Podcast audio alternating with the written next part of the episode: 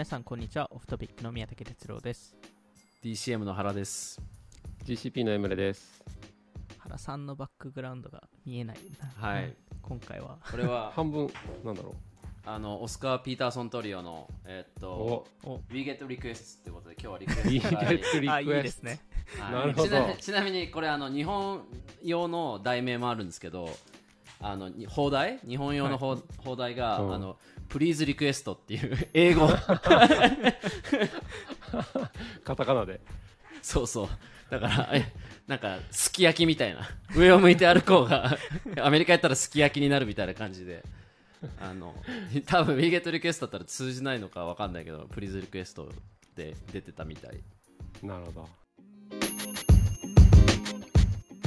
はい。というわけで今日はリクエスト会ですね。リクエストを受けて、はい。質問に答える回ですね。そうですね。そうですねあの、ツイッターでもあの投げかけたと思うんですけどそのツイあの質問募集して、まあ、今回ちょっと全部はさすがに多分あの回答できないと思うのでちょっとパーツパーツで、えーまあ、あの定期的にこういう回もやっていきたいなと思うので、うんそこでうん。えーいろんな質問を答えていきたいなと思うんですけど、えー早速いきましょうか。えー、エムレさんから、じゃあ、はい。一問目いいですか？はい。なんかあの、ちょっと前にいただいてた質問なんですけど、結構いい質問で、あの、まあ、直近で言うと、アメリカのリセッションとか、まあ、そういうのもあるけど、えー VC の、えーヴィンテージと、えー景気、まあ、ヴィンテージのリターンと景気ってどういう、えー相関性があるんでしょうかと。今みたいな、おそらく質問の意図としては、今みたいな、えーリセッションみたいなところに入ってくるヴィンテージって実はいいんじゃないかとか、うん。もしくは厳しいんじゃないかとか、うん。なんかそのあたりって、えーどういう相関性ありますかという質問ですね。まあ補足するとあの僕らはファンドビジネスヴィンテージって言葉をよく使うんですけどワインと一緒であの年によってやっぱりうんうん。その平均的なパフォーマンスがだいぶブレててそのうん。やっぱ景気にすごい正直と左右されるから VC って。なので何年のヴィンテージはいいよねとか2009年ヴィンテージとかファンドをヴィンテージっていうふうにファンドができた時をヴィンテージの年を言いますね。その設立された年ですよね、そのヴィンテージなんで、そうです2009ね年ヴィンテージイコール2009年に立ち上がったファンドっていう話で、大体ファンドって10年から15年ぐらいのライフスパンがあるので、まあそこからそのそあの2009年に立ち上がったものが今どれくらいのリターンを出出してるかっていうのを見て、そのヴィン、まあ、2009年のヴィンテージがいいかどうか、えーいいか悪いかっていうのを判断するはいっていう話だと思うんですけど、まあなんとなくその経済サイクルの逆、えーまさに。の、えー相関相相関っていうか、まあ、そそういう関係性を持ってるっていうのが、まあ、多分すごい簡単な回答になるっていうところですね。多分あの詳細見るともっともっとあれなんですけど、っていうのが多分まずあるっていうところですね。そうですね、うんまあ、実際データ見ても、あのーアメリカのデータしか当然そんなに豊富にはないですけどドットコムバブルのちょっと前にできてる時は、まあうん。ドットコムバブルの恩恵を受けてすごくファンドのそのヴィンテージのファンドのリターンはいいし逆にドットコムでめちゃくちゃみんながピークの時にできたファンドって、うんえーすごく悪い。っていうまあ、ことですよね、すごい簡単に言うと、バリエーションが高くなってる時が、いわゆるそのピーク時の時なので、はい。なので、えっと、そこに投資すると、まあ、すごい単純計算すると、大体リターンがそこまで大良く悪い。悪あのうん。悪くなるっていうところだと思うので、多分日本だと、ですね、ジャフコさんとかですと、まあ、上場してたので、あのあの一部多分公開してると思うんですけど、でもアメリカですと大体、ですね、多分一番悪かった年が99年、2000年、2002年あたり、えーまあ、ちょうど多分インターネットバブルのタイミング、えーっていうところですかね。うんでここですよね。きゅむずいね。99で投資して、2000ギリギリで売却とかできてたら、あすぐに IPO みたいな、多分、ものすごいリターンだったと思うんですけど、確かに。多分そこで99の高いところで投資しちゃって、バブル弾けてもまだ持ってるみたいなのが、悲惨な目にあったんでしょうね。でそれが多分一個多分重要なポイントでその99年に立ち上がったからとし言っても別に悪い悪いファンドとは限らないのであの、うん。どのタイミングで投資するかとか場合によって99年に立ち上がったんですけど最もうバブル時期だったので2年ぐらい投資しなくてその後うん。投資した場合には、もしかしたらいいリターンを出してたかもしれないですしそそうね。こら辺もタイミングの問題ですよね。そうね。なんかあまあでものそれで言うと、うん。あいい。僕らちょうど99に立ち上げたファンドがあったんで。あ これはですねまあ最初やっぱ相当大変で、えうん99立ち上げて投資をしたけどまあ日本でも一応 IPO バブル、ねうん。あって弾けて大変になってまあ結構ずっと低空飛行してでも、まあ、VC って何があるかわからんなと思うのがあのその中投資先の一社がグリーでおおおおでこれが2008年に上場したんですね。おおグリーもまあ途中でビジネスモデル変えたりしてるんで、うん。あの最初投資したストーリーとはちょっと違ったんですけどそれがファンドの9年目10年目に来てあのなんとか結果的になんとかなったっていう。うん感じなんで、まあ最初は本当多分どうなるかっていうちょうどそうね。99年ヴィンテージだったんでやばかったけど最後はなんとかなるみたいな。うん。つくづく VC ビジネスって難しいなそうね。ファンドスタートした時はものすごくいい景気がめちゃくちゃいいんですよねそういうのはね。うん。あのまあアメリカのやつとかだとみんなそうだけど。で、さっき言ったようにバリエーション高くて。でまあ面白いのはこのまあ2つあってやっぱそれぐらいのファンドって中央値を取っちゃうとリターンって1倍切っちゃう、うんうんその投資した金額すら回収できないのが普通っていうのがそういう景気いい時のファンドの特徴とあとやっぱファン立ち上がってるファンドの数がもうかなり多いですよね他のね、うん。投資と比べて、やっぱ分かりやすく景気なんていうかそのバブっているというか、うん。うん。うん。あとはまあ多分そのインターネットバブルとかあとその2008年9年まあテック業界はそこまで2008年9年ってそこまで影響されてないのであれなんですけど、うん。それとあと去年一昨年との違いっていうところでいきますとファンドのデプロイメントスピードその実際投資するスピードが圧倒的に上がったので、うん。なんで逆に2年前まあ、2020年、2021年に立ち上がったファンドってうん。場合によっては結構使い切ってしまった、その資金を。うん。そうすると、ここからが結構厳しくなるっていう可能性はあるので、なんで、多分過去ですと、その1999年とか2000年に立ち上がったとしても、まだその4年、4年の投資期間とかを考えていれば、うん。まだ余裕があったんですけど、それが場合によっては、そこのあの考え方も変わってたかもしれないですね。そうですね。そこマジグッドポイント。でなんかファンドってね冒頭さっき言ってたみたいにやっぱ10年ファンドで、うん。最初の45年が投資期間で、うん。その後が回収って言われたりするけどでも実際我々グロービスも最初3年で大体投資してるんですよね、新規。うん。で海外に至っては今おっしゃったみたいに1年とかで最近だともうディプロイして残り9年間で回収するみたいな、1年未満もありました。うん。そうですよね。同じ年に2回ファンドレイズしてるみたいなのも、だかうんら結構景気の影響はより受けやすくなってるんでしょうね、うん。分散が効かないっていう意味では受けやすくなってる。はまさに、うん。うん僕らは VC ってその時間の分散は考えてかコントロールしづらいじゃない、うん。そのまあそもそもホームラン案件を狙うビジネスだからあんまり分散思考でやるものではないけどその時間の分散っていうのは結構よりしづらいし、それはもうなんていうかもう埋め込まれた僕らの逃げられない なんていうかもう制約条件みたいなもんになっちゃってて、VC って。だから、あのビル・ガーレイが有名なあのハワード・マークスっていう他の投資家の人と話してて VC ビジネス。僕もすごい大好きな投資家さんなんだけどハワード・マークスって。で彼と話してて VC ビジネス説明したらお前こんなに景気サイクルに左右されてとんでもないひどいビジネスやってるなって言われたっていう。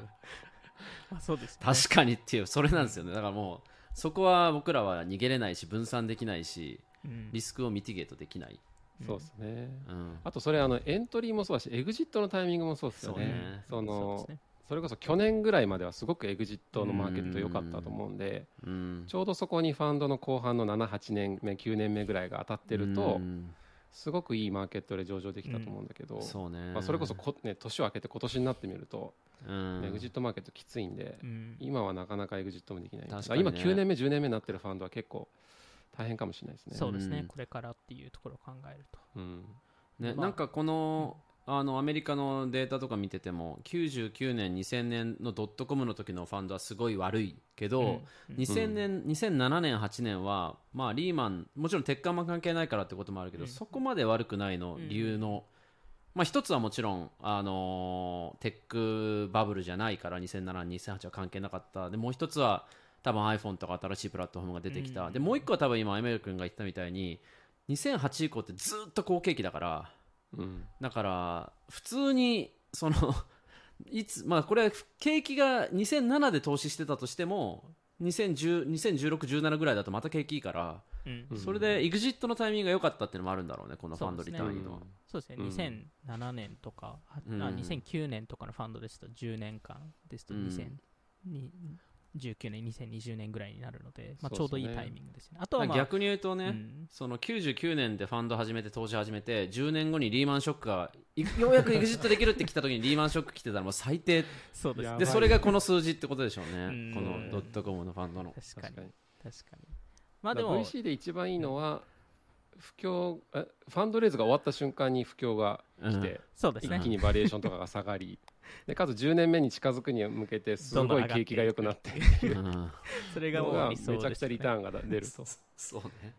なんで、ユニオンスクエアベンチャーズのはやマクロ投資みたいな感じだけどね。そうユニオンスクエベンチャーズの2004年のファンドとかは IRR67%、うん。まあ、あー Etsy、Twitter、 Zynga なんで、はいはいはいはいはい。まあ多分あの小さめのファンドですけど、クリス・サッカーさんのロアケースキャピタル213倍のリターンなんで、まあ、あのなかなか、まあ、確かウウーバーとかかな、そうですねウーバー入ってますね、はい。あとあれかもねなんかこの景気いい時ってファンドが大型化するからそういう影響もあるかもしれないですね、さっきのクリス・サッカーさんのファンド小さいからリターンがいいっていうのはあるとしたら。確かに、それはありますね。ううん。なんかあのアメリカの誰だったか忘れたけど言ってたけどなんかその VC ってまあ基本ミクロ投資家？そのいいと思った会社をしっかり選別して、あの投資するけどでもかなりやっぱマクロ影響は受けるみたいな。なんか自分がまさかあの金利とかあの景気みたいなものに対してこんなに影響を受けると思わなかったっていうふうになんか誰か言ってる方がいて。うん。確かに。まああるだろうなって、うん。そうだよね。いやでもこの表を見てるだけで全然面白いね。やっぱり。これってあれ見せれ出せるあんだっけ？あのだ出しときます。出しときます。はい。あの一応、えっとかえっと、ケンブリッジ・アソシエイツが2017年に、うん。そのえーその各そのヴィンテージのパフォーマンスを出しているんですけど、ちょっとそれを皆さんもぜひ見ながら、ちょっとぜひぜひ。まあもう簡単に言うと毎年90 90年91年92年のファンドできたファンドごとにリターンが全部平均リターンとか、トップに15%のリターンとか出てるっていうデータですけど、すごい面白いよねこれ。これで言うと一番いい年はどれだ？1995年ですね、大体。あー。うん。トップ25%で4.3倍。3倍。それでまだ4.3倍ですよ。うん。なかなかなかなかやっぱトップ、トいやーップティアに入っても3倍以上っていうのは厳しいっていうところですね。そうですね。一番ひどいの99年ファンドの下位25%上から75%のファンドのへあのリターンが0.4倍切ってるっていう確かにね。すごいよねこれ。想像するだけでちょっと大変だなって感じする うファンド側とすると大変ですよね。うん。その年はねでも99年はトップ25%でも1.25だからまあなんとかギリギリ 1倍いけましたみたいな。ね10年かけてだからね。やっぱ相当きついヴィンテージだよね。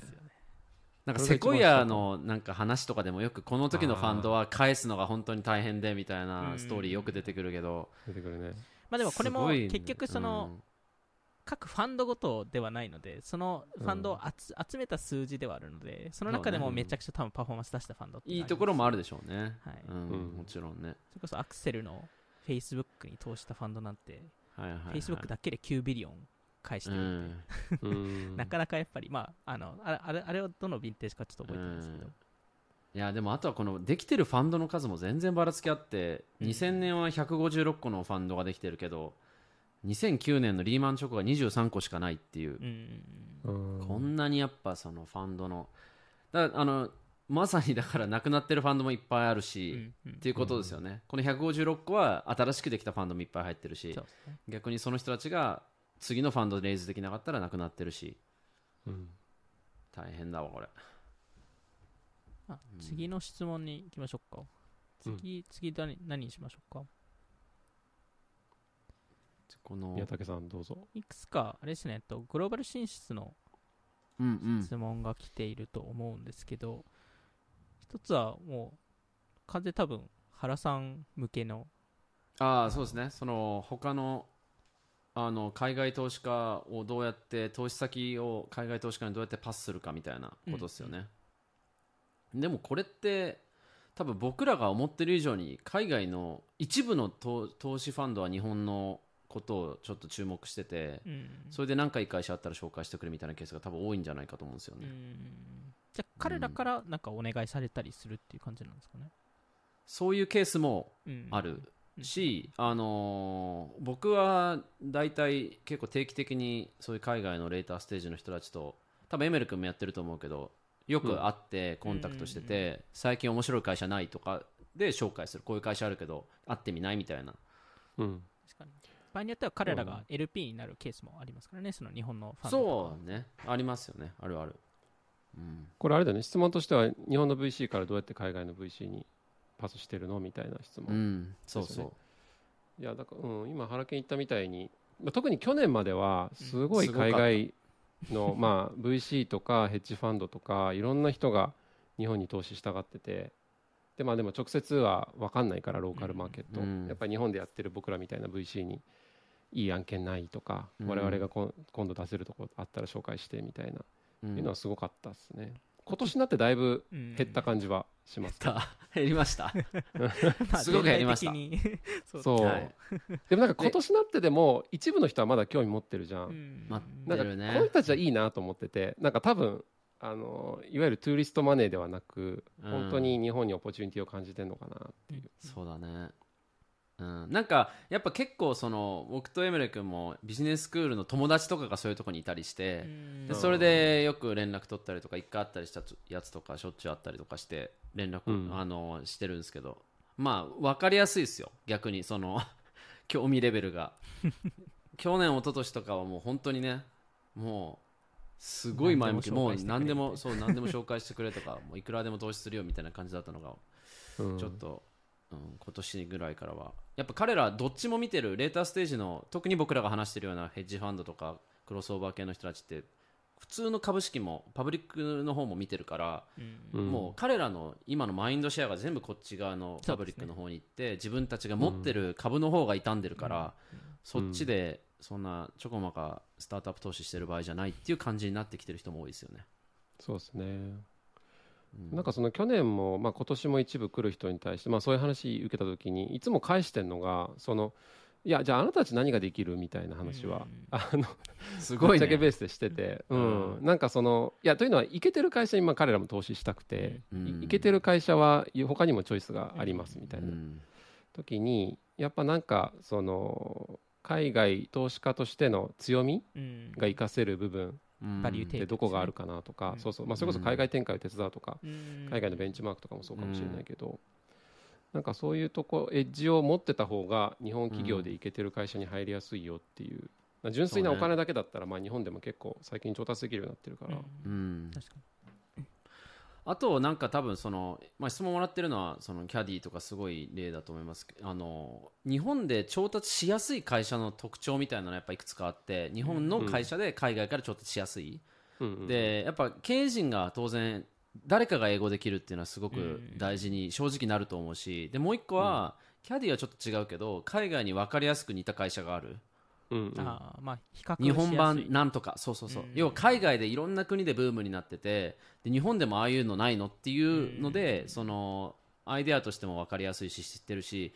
これだけいろんな国で出てきてるんだからやっぱみんなが日本に投資してる理由って日本って大きいっていう発想がやっぱあるんですよまだもちろん多少は、だとしたらこんなになんか何韓国でうまくいったこの会社日本だったらもっと大きくなるんじゃない？っていうとかいろんな国でこういうビジネスモデル出てきてんだから日本でうまくいったらもっと大きくなるじゃんっていう発想があるから、日本版なんとかっていうのはやっぱり、あのー彼らも投資しやすいですよね。うん。うん。まあ特にその説明の時にっていうところね。説明もしやすいし、マーク想像もしやすいし、そうそう。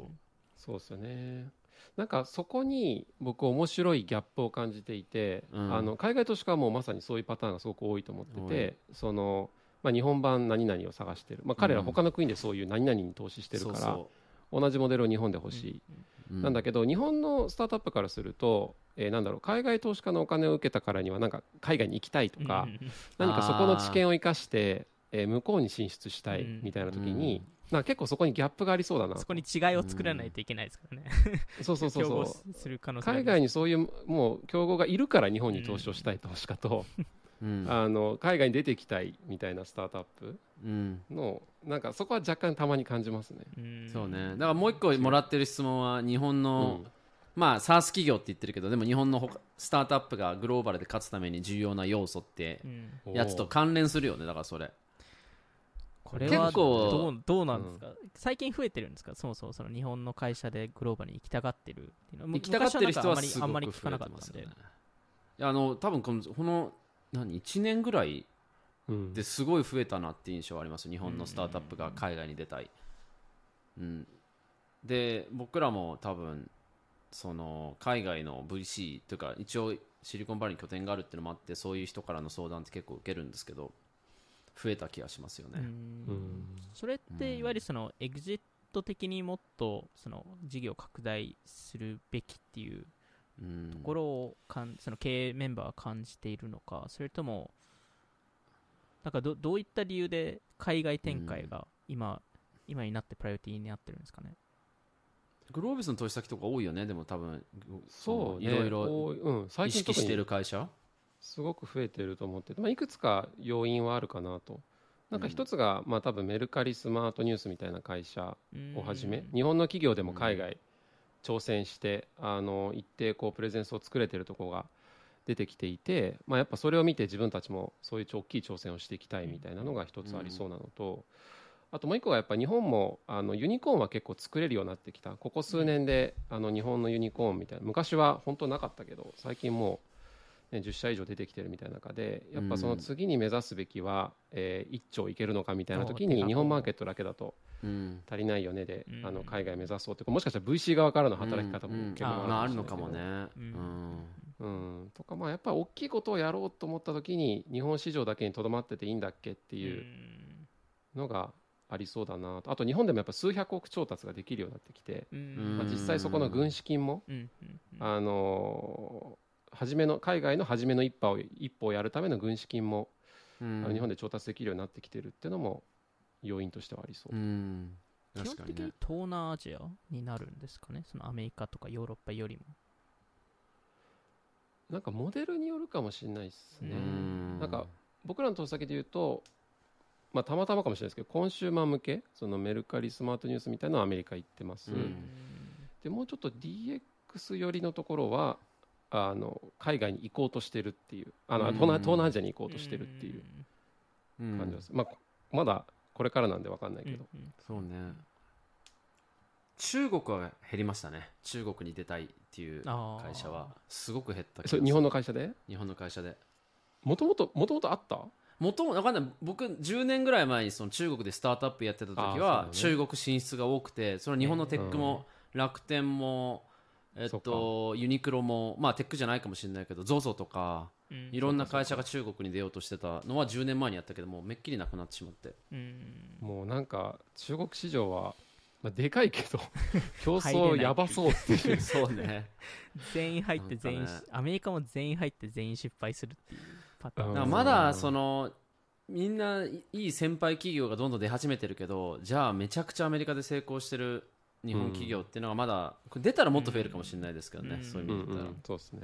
うん。確かにまあ難しいっていうのは誰もが分かってるからあれだけど。そうですね。まあでもそれに適した多分人材が多分そうね。もしかしたら足りてない可能性はありますよね。多分それこそもっとあの特にその東南アジアですとそのインドネシアとかもそうですけどやっぱり結構トップレベルの企業家たちって全員 US で MBA 取ってい,、はいたりして、うん。でその人たちが帰ってきて、そこのよりグローバルグローバル企業を作っているっていう感覚はあるので、日本でももっとそういうのが必要になってくるかもしれないですね。そうですね。でグローバル進出ってみんみんなんかその難しさが認識がずれてるような気もしてて、うんアメリカの企業でもグローバル進出めちゃくちゃ失敗してる会社いっぱいあるしめちゃくちゃ難しいですよね。めちゃくちゃ難しいじゃないですか、そのアメリカのこれだけ大きくなったユニコーンを超えてなんかもう1兆円超えた企業ですら大失敗。スナップ何人やってんの？日本って感じだし。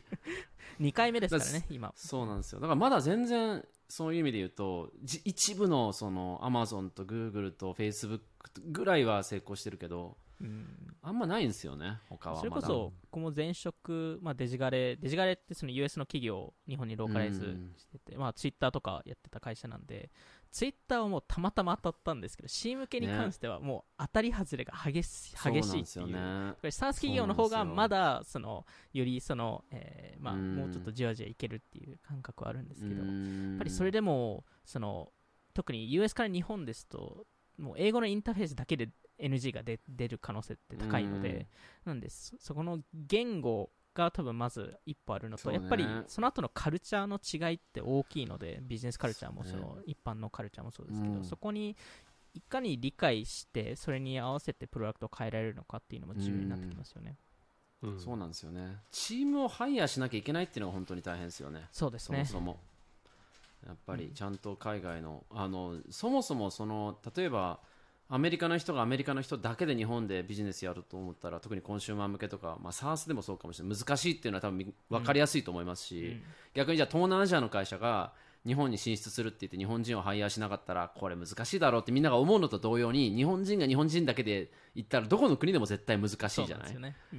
うんでもそこで海外のじゃあ現地の優秀な人を雇おうと思うとすごい難易度まあ簡単ではない。アクセス権がもともとないですからね。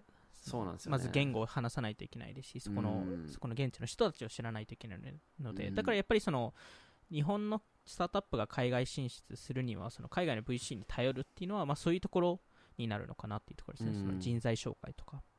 そうでしょうね。そうですね。んまあ、出てきてほしいけど本当に日本でアメリカなりどこの国でも成功してる日本企業っていうのは。うん。まあ、難易度はすごい高いですよね。うん。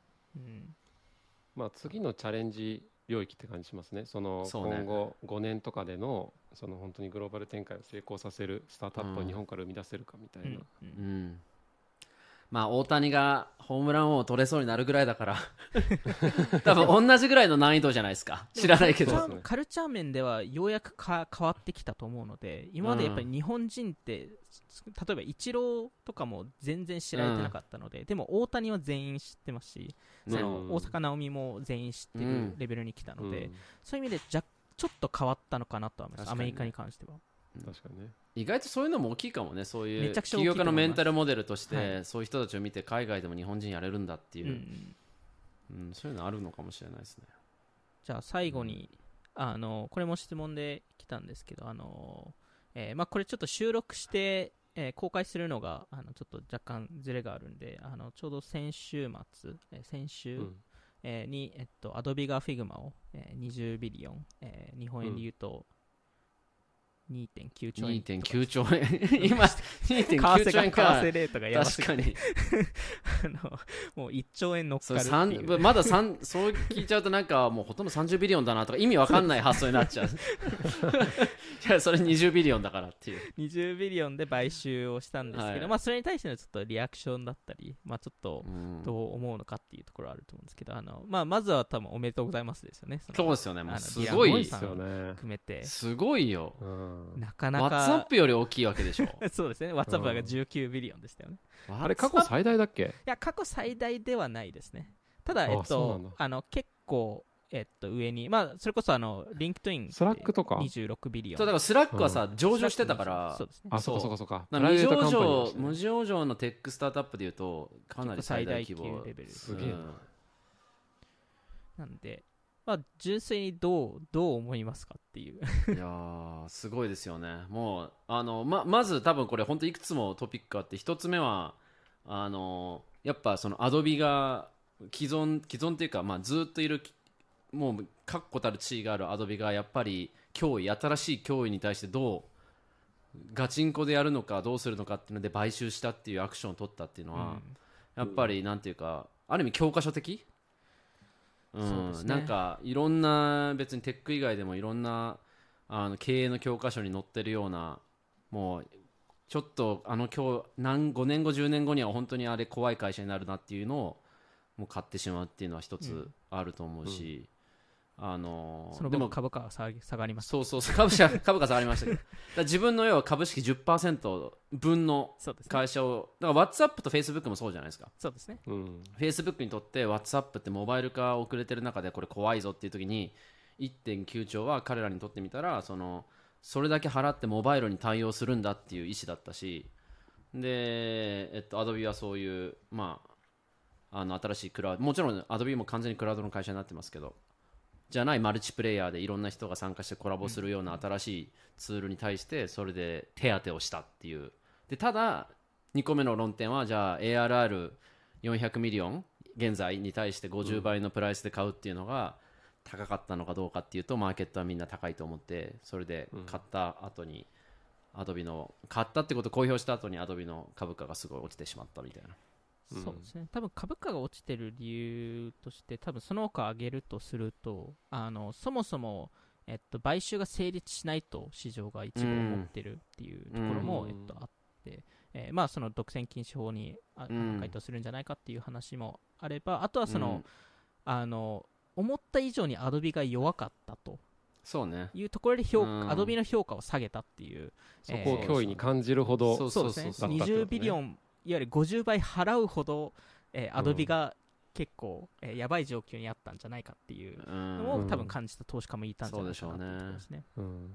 まあ、今、そのアメリカテック企業に対する独占禁止法の適用っていうのはすごいあのより厳格になってきているしそれを支持している政治家がいるのであの Facebook やら Google やらみんなかなり気をつけてやってると思う、まあ、TikTok の買収とかもそういう話がいっぱいあったしうん。ここが、うん。ここだったら買えないけどここだったら独禁法大丈夫みたいなので結構ね、ああの話も進んでたしっていうのを考えると、まあアドビがその Figma 買うっていうのはどうなんだっていうのはありつつだけどまあでも僕は大丈夫だろうと思うけどね、個人的な個人的な意見としては。まあ、リナカンさんがどう動くかですよね。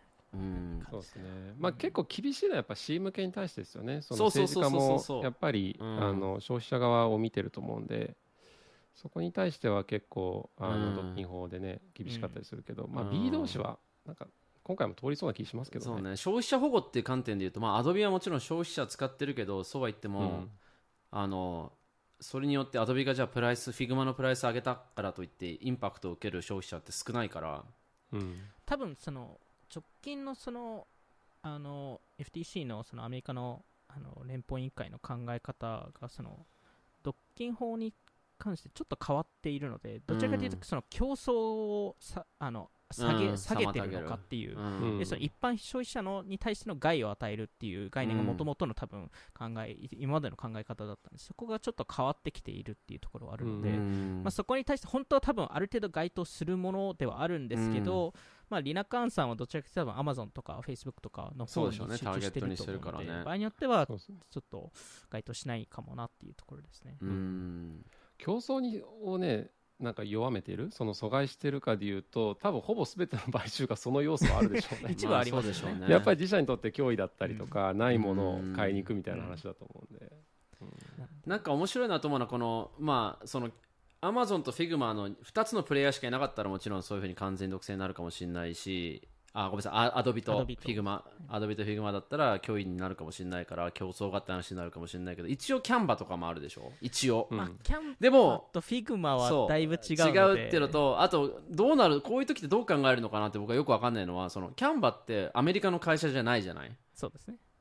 うんだそうすると、あのーオーストラリアの会社とアメリカの会社の競争関係ってそういう独禁法ではどう見るんだろうとか、うん。なんか結構興味深いなと思って、確かに、うん。うん。そうですね。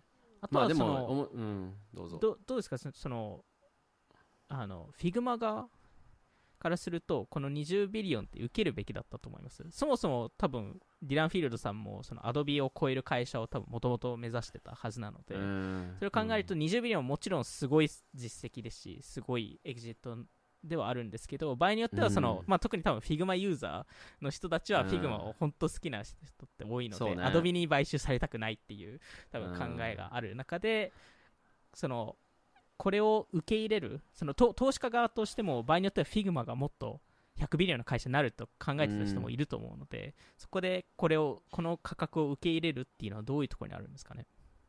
いやーこれわかんないですよね。難しいし。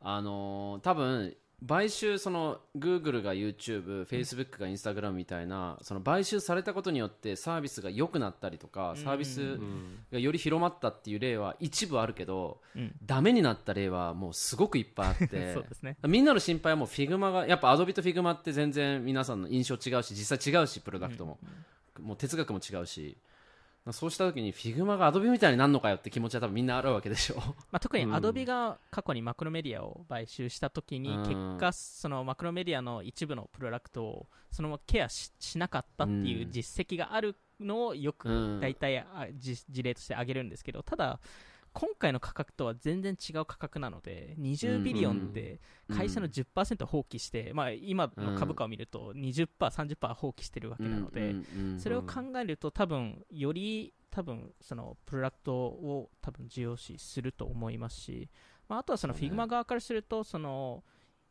あの今の ARR でこの価格を得られるってなかなかできないことですしあの、今の上場企業とか僕も多分 Twitter のスレッドでリストアップしてますけどあのフィ Figma 以上の ARR を持って、えーうん。いる会社で例えば Box はいはい。ボックスとか売り上げ、去年の売り上げが870ミリオンなんですけど、あの、時価総額3.8ビリオンなんですよね。いやーそうね。な んで、それ、そういうのを見ると、まあ、いわゆる20ビリオン以下のうん。会社って、た今、Spotify が20ビリオンぐらいなんで、ううんん Spotify と並ぶ、あの、価値になったっていうのは、やっぱりそれは、うん。あの、まあ、場合によってはここで取るべきっていうところと、あとは一応、ね。えっと、もし、えっと、独禁法で NG になった場合に、Figma が1ビリオン資金もらえるので、うん。あのなんでそれも多分そのセーフティーセーフティー側も、えっと、ある程度あの担保されてるっていうところですね。うん。いやー。まあそれは VC は congratulations って言ってユーザーはユーザーサイドは結構ネガティブな リアクション多かったですもんね。なんかすごい分かりやすいなと思った。既存 VC とか VC コミュニティはすごいディールだって言ってて、うんうんそのユーザーはえアドビにまたみたいな ちょっとネガティブなリアクションでで株式市場あ要はアドビの投資家たちはネガティブっていう、ん。すごいきっぱり分かまあしょうがないですけど買収だから。きっぱりいろんな人のリアクションが分かれたなと思いましたね。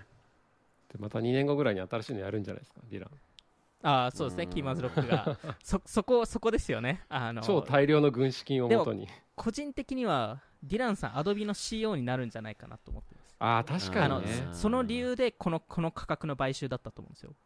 彼まだあー40歳。な30歳だっけ？あの19の時に立ち上がって立ち上げた会社やばい あのティールフェローななんで。30かでもそうかも、ね、30、確かに。30何歳とかですね、多分。だってアドビの今 CPO ってあのねゆあの人ですもんねプロあダクト。のスコット・ベルスキーさんね、そうそうそうそう。でだからすごい。CEO もすごいうん方なんで、うん。新しい血をどんどん入れようとしてますもんね。うん、ディランさんを経営者候補として見て買収したのかなと思います、ね。そうかもアクハイヤーの要素もある。のはすごいですね。これ20ビリオンの数数ビリオン分分ぐらいはその その価値があるんじゃないかみたいな。絶対そうだとで。もアドビの CEO ってめちゃくちゃ評判もいいし実際アドビの売り上げとかクラウドのクラウドと普通のあの今までのあのインストール型のやつの売り上げの推推移とか見たらもう見事にうん。見事にこんだけ売り上げ伸ばして全部サブスクリプションに変えてるっていう素晴らしい CEO だから自分の succession についても本当に真剣に考えてるだろうし、なんで、個人ありえそう。的には、うん。セールスフォースのマーク・ベニオフさんがあの Quip を買収したのと若干似てるのかなと、あのブレッド・テイラーさんを今の co CEO でもありますけど、うんうんを採用したかったっていうのもあるのかなと思いますね。なるほどねこのディラン確かに。のディランの手腕によってアドビの株価が将来10%多く上がればもうそこでペイするじゃないかみたいな。で、うんフィグマが 逆にもっとメインのプロダクトにななれば、うん。それはそれでダブルで勝ってるので、いや楽しみ。なんかそうすると楽しみだね。そのどうやって組織をくっつけていくのか。ね。どうするのかとか。確かうん。に確かに、うん。なるほど。じゃあちょっと今回はそんな感じで終わらせましょうか。多分また、はい。ちょっと質問の回答とかは、そうね。全然回答できてない。全然回答できてないですね。たくさんいただいてるから。ねややらなもっとやらないといけないですそうですね、んちょっと場合によっては2、3回連続でやるかもしれないですけど。確かに。はい。じゃあ、今回も聞いていただきありがとうございました。今回話した内容気になった方は、概要欄に載っている我々の Twitter アカウントなどをフォローお願いします。今回の収録は YouTube でも聞くことができます。それで、それではまた次回お会いしましょう。